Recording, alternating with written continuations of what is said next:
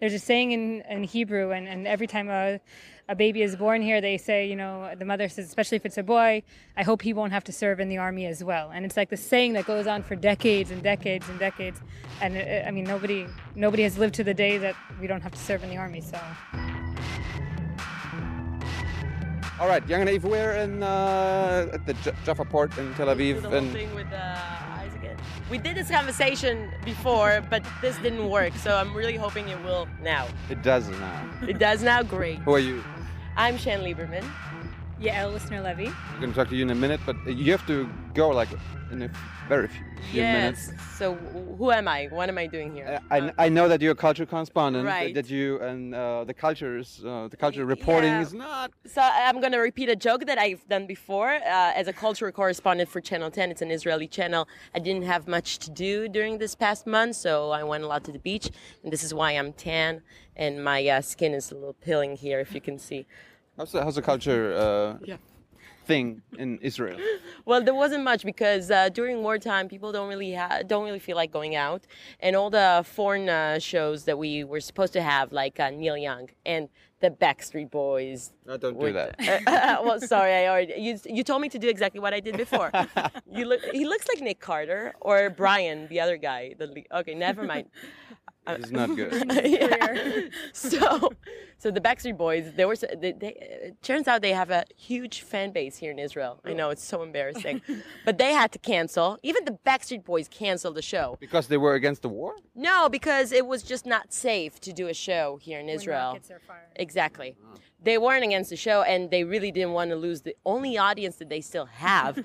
but uh, they uh, postponed the show, and I'm hoping that they'll come here next year.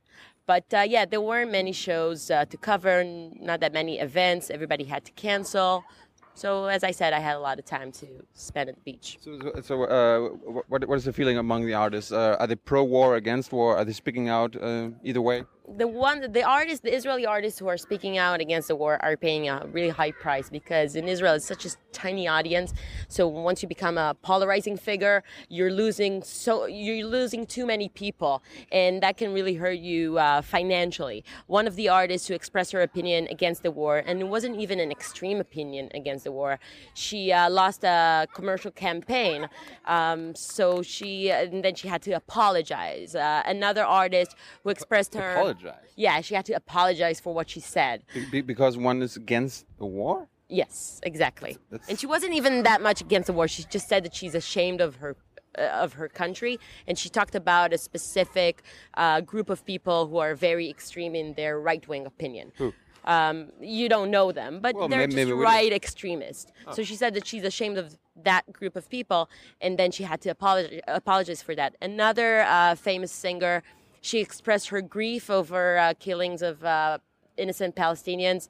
So she had to cancel a show because she was afraid for her life after she got all these uh, threats uh, through Facebook. So it's really hard for an Israeli artist to be a social commentator and not just an entertainer. I mean, y- their social commentator, uh, are they posting their opinion on social media at least? Yeah, well, well, no, no. I mean, No. if they do, they'll get so much uh, fire back that they'll just have to like, yeah, the backlash will be terrible. So they have to just uh, they keep apologizing. I mean, some people still try, but uh, the mainstream artists, the ones that people listen to, they're trying to just be as mainstream as possible and not say a word that is a little different from the consensus. So, so is it like when, when an artist doesn't say anything, um, people think, okay, uh, you can basically tell that he's against the war, but he's not coming out? Um, no, not really. Yeah, when when someone doesn't say anything, people just assume that he agrees with everything, and that's why they like him. Or he I just mean- doesn't follow the news? Um, no, it's really hard not to follow the news here because the news are affecting each and every one of us. So you can't you can't ignore it.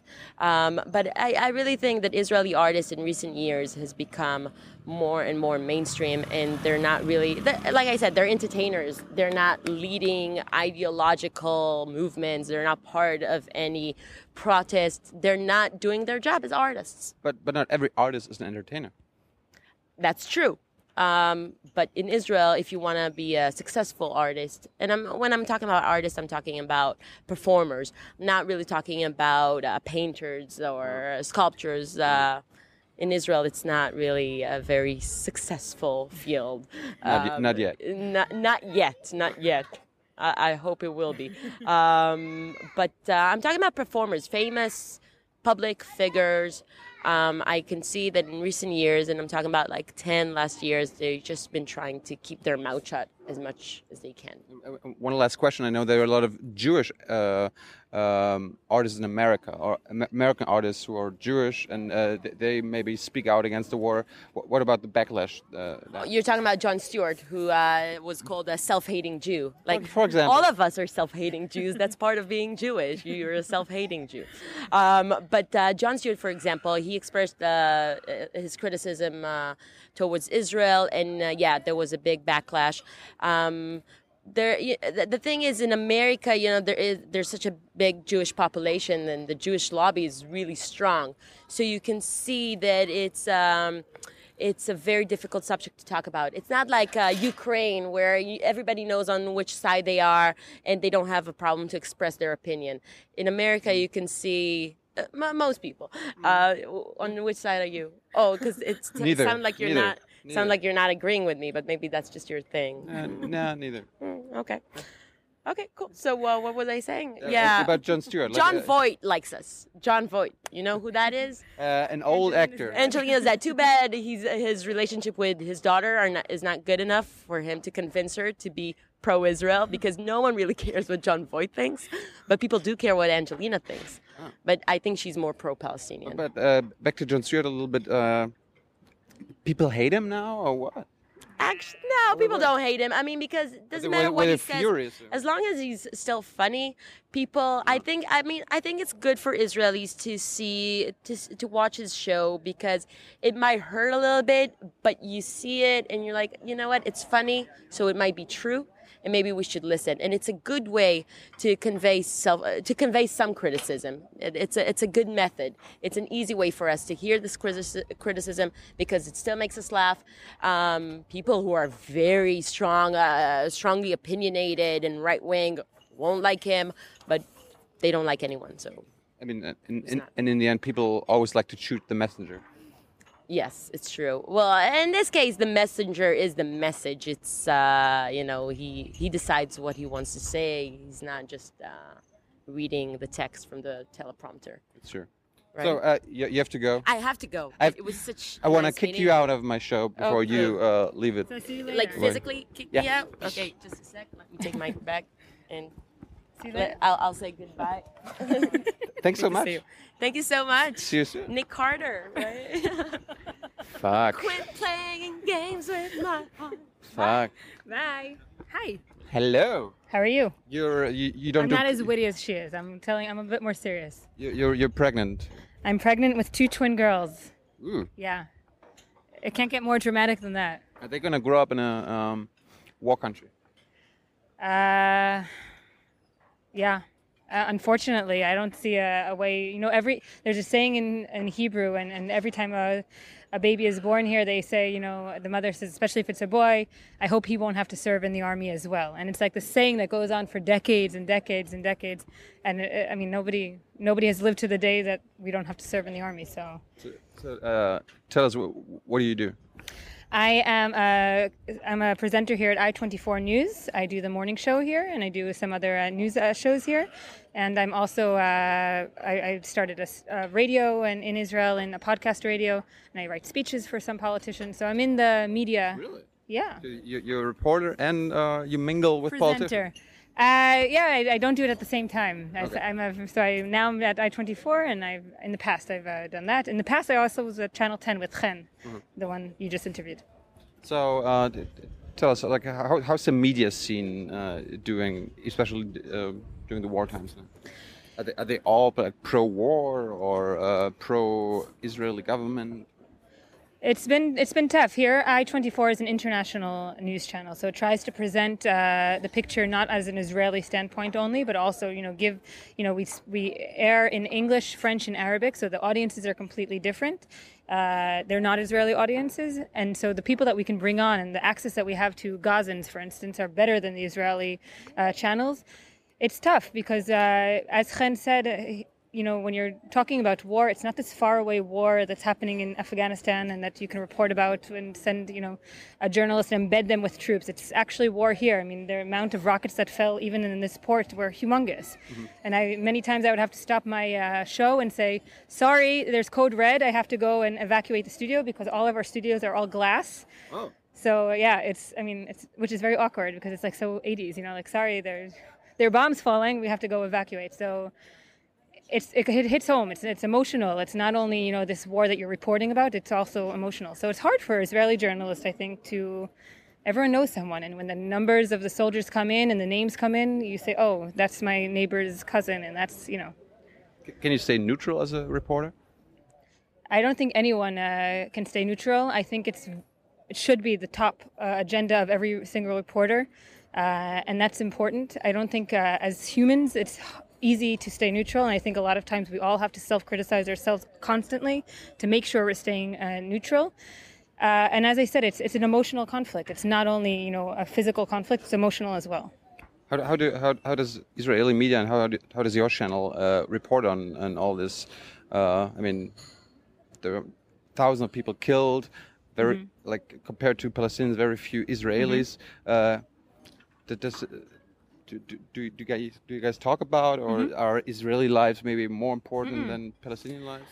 Look, I, the, the, the, statistics that we report on are from the Gazan Health Ministry. So we say every time that we, t- report on Palestinians being killed, we attribute it to the Gazan Health Ministry. Obviously, the Israeli uh, government and forces are not in there and counting the number of Palestinians dead, so they also rely a lot on the Gazan Ministry. As a journalist, we have to always say who your source is. So if you say this is the number of people dead, this is the number of people wounded, you have to give your source. Uh, that's the best that you can do as, an, as a journalist. Uh, it's not um, easier or, you know, to say that there is 1,800 Palestinians killed and so forth.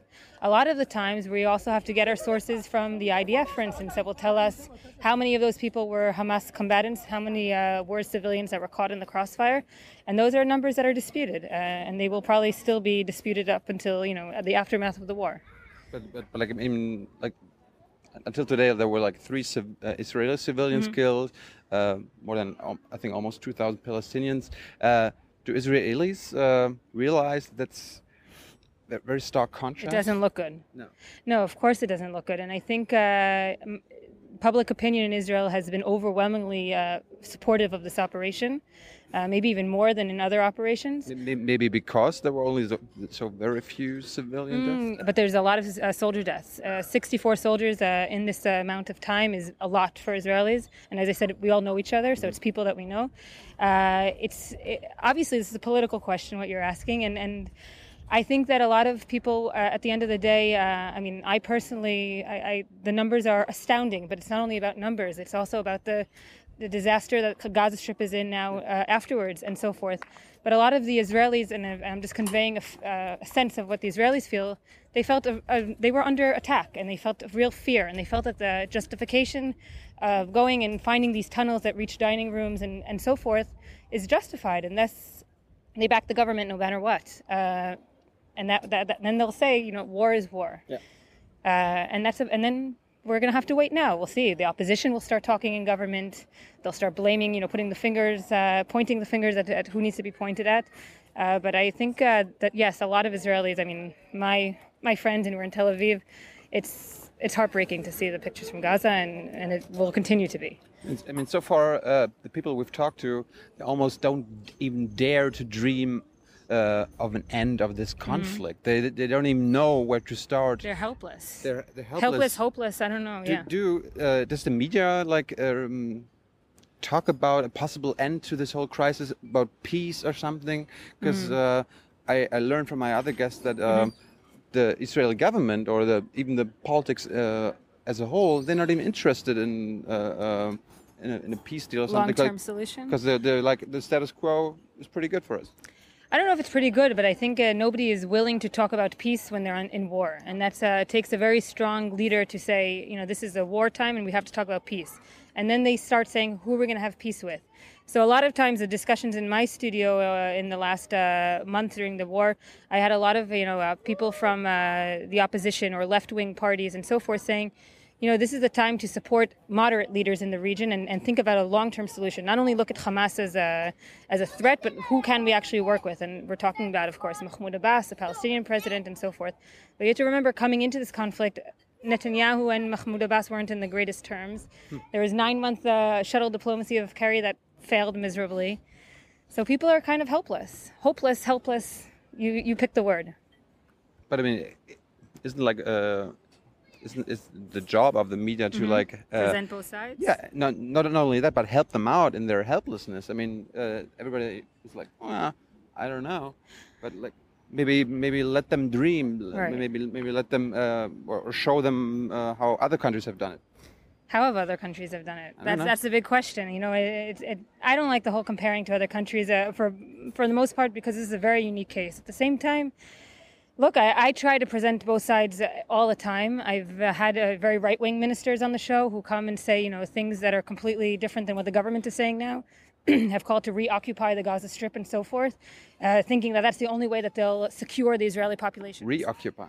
Yeah, there's been uh, the very right wing uh, parties have said that consistently throughout the show, throughout the operation. The problem is, is that nobody, as you said, is really pushing forward a two-state solution right now because how can you talk about two-state solutions when you know you have a code red and have you been here for a code red? Uh, was that the siren that oh, goes yeah. off and you oh, have yeah. to yeah. So, times. so people, you know, are living under this, you know, threat of security, threat of their lives. Not only us here, and we're in Tel Aviv, and we have it, we've gotten used to it. But in the south, it's been 14 years like that. It's, it's crazy. It's crazy. It's it's um, I go back. It's an emotional conflict. It's like you're dealing with people's fears and anxiety and we're trying to rationalize it, and it's hard to rationalize. On both sides, it's very hard. Do, do you have um, foreign observers on your show? Yeah, many times. Um, I think. One second. That's fine. uh, I'm up since 5 a.m. Sorry, that's uh, my morning shows early. Uh, yeah, we have a lot of uh, foreign observers on the show. We have a lot of, uh, I, I, speak a lot of times uh, to also Palestinians on the show, and I try to get as much as their uh, voice across. This just this morning, we're a day after the 72 hour ceasefire. We're in the second day of the 72 hour ceasefire. I spoke to a Palestinian journalist on the show to, to hear her perspective on what's happening now in Gaza. Are people more hopeful that now the fighting has stopped, we can go somewhere? No, they're not hopeful at all. And, and I asked her, are people going to blame Hamas for the destruction or part of the destruction? She said, absolutely not. It's it's 100% Israel's fault. Uh, we blame only Israel for bringing us into this situation. They don't see Hamas. They see Hamas as you know the people that are helping them and uh, helping them in their resistance, helping them in their everyday needs. And and sometimes you you you know this dissonance between what we see here and what they see there and what they feel is such a hard and, and wide gap to, to bridge. You're also asking Israelis uh, if they blame the Israeli army? Uh, yeah, well, that uh, there's that that that's a part of a society that, as Chen said before, it's very hard to hear them. They're a very minor part of society. Do they blame the Israeli uh, army for the destruction? Yeah, there have been journalists that have come out and, and said, you know, of a proportionality, the the idea of proportionality. But again, this I mean, operation. I mean, Hamas is collectively punishing uh, Israel. Mm -hmm. should Israel collectively punish uh, Gaza? That's basically the point, right? Well, that, that's a way of looking at it, and most Israelis will disagree with you and say, no, Hamas is, you know, Israel is faced with a very severe challenge in targeting uh, Hamas operatives within a very densely populated area, and they don't see it as collective punishment. They see that, you know, they're under attack and they're responding. Um, but yes, those voices also have been heard. I, I make sure, and I think uh, every, uh, this channel in general, I24, does make sure to show both sides of the conflict, also within Israeli society. And that's why I wanted you to speak to Chen because it shows that you know that there's there's voices uh, within Israeli society that are probably uh, more dangerous than others. And, and uh, in the end, I always ask my guests like I want them to be naive. I want them to dream of an end to this all. Yeah. I mean, you, you, you, you're gonna have, a, have two. You're gonna have two kids soon. will will they uh, experience uh, the peace? I hope so. I'm very uh, look. I'm I'm a cautious optimist. I I really really hope so, and I think that the more we talk about it and we learn about it, and the more I, as a journalist, talk to Palestinian journalists and try to get their voice across, that we can actually connect. I'm I'm worried though. I mean, I think that the trends on both sides of you know everyone every time something like this happens, everyone pulls back to their own narrative and doesn't really want to talk to about the other, doesn't want to see the other way. There's a lot of reasons for it. It's also you know, social media. It's also you know the way we're educated on both sides. I think it's probably the same in other countries. I mean, the Americans are also educated to believe in, in the United States of America and, and German. You'll, you'll tell me. But uh, I'm, I'm cautiously optimistic. It's not actually not that bad uh, in Germany, like compared to America. I, I went to American schools too. Ah, really? Yeah. So maybe that changed. Used, yeah. There used to be a different period in Germany where was, uh, education was just a bit different. That's but, um, true. So you give us hope that we can change. Well, maybe maybe not not the German government or the German politicians. Yeah, I mean, uh, look, uh, at the end of the day, there's going to have to be some kind of solution. I don't know what will happen until then, what we'll have to go through until then, but uh, I do believe um, most Israelis believe that you know the Palestinians need a state, they deserve a state. I don't know. I'm, I'm worried that you know the, the extremists will take over both the, the debate and the, the discourse, but uh, we need to be strong. Well, uh, and last question: uh, What do you think of the one-state solution? I'm still a proponent of the two-state solution. I think the more we uh, go into these battles and more of this, it's, it's getting it's slipping from our fingers. But I do think that the the majority of both sides still believe in a two-state solution. They're just a silent majority. It's you know the the indifferent majority, the ones that are are you know cautiously uh, not saying much, and the ones that we hear most, unfortunately, are the extremists from both sides. So, so, so the loud majority uh, is the against loud any minority. The loud minority is against any solution.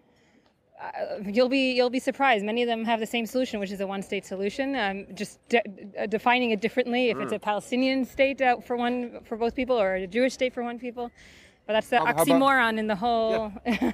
completely, and that's the problem. Like the people, you know, journalists and uh, politicians and artists and, and so forth that be, do believe in the two-state solution are usually the quiet minority, and I'm blaming myself. You know, here I'm I should speak out more. Thank you very much. Thank you. And uh, uh, when are they due? I don't know. With this uh, war, I mean, there's a baby boom in Israel now. Have you heard about that? No. Yeah, people apparently, I didn't know, uh, because of the running to shelters and the stress and so forth. They're making they babies in the? Yeah. Or they give birth? They give birth much earlier. So I have to oh. wait another few weeks, but I'll let you know. And uh, are there going to be? Is there going to be the baby boom in the nine months? Because as you said, like I, I don't. Oh, that that's another baby boom. Mm. Come back for that one. I will. Thank you very much. Thanks. Bye bye.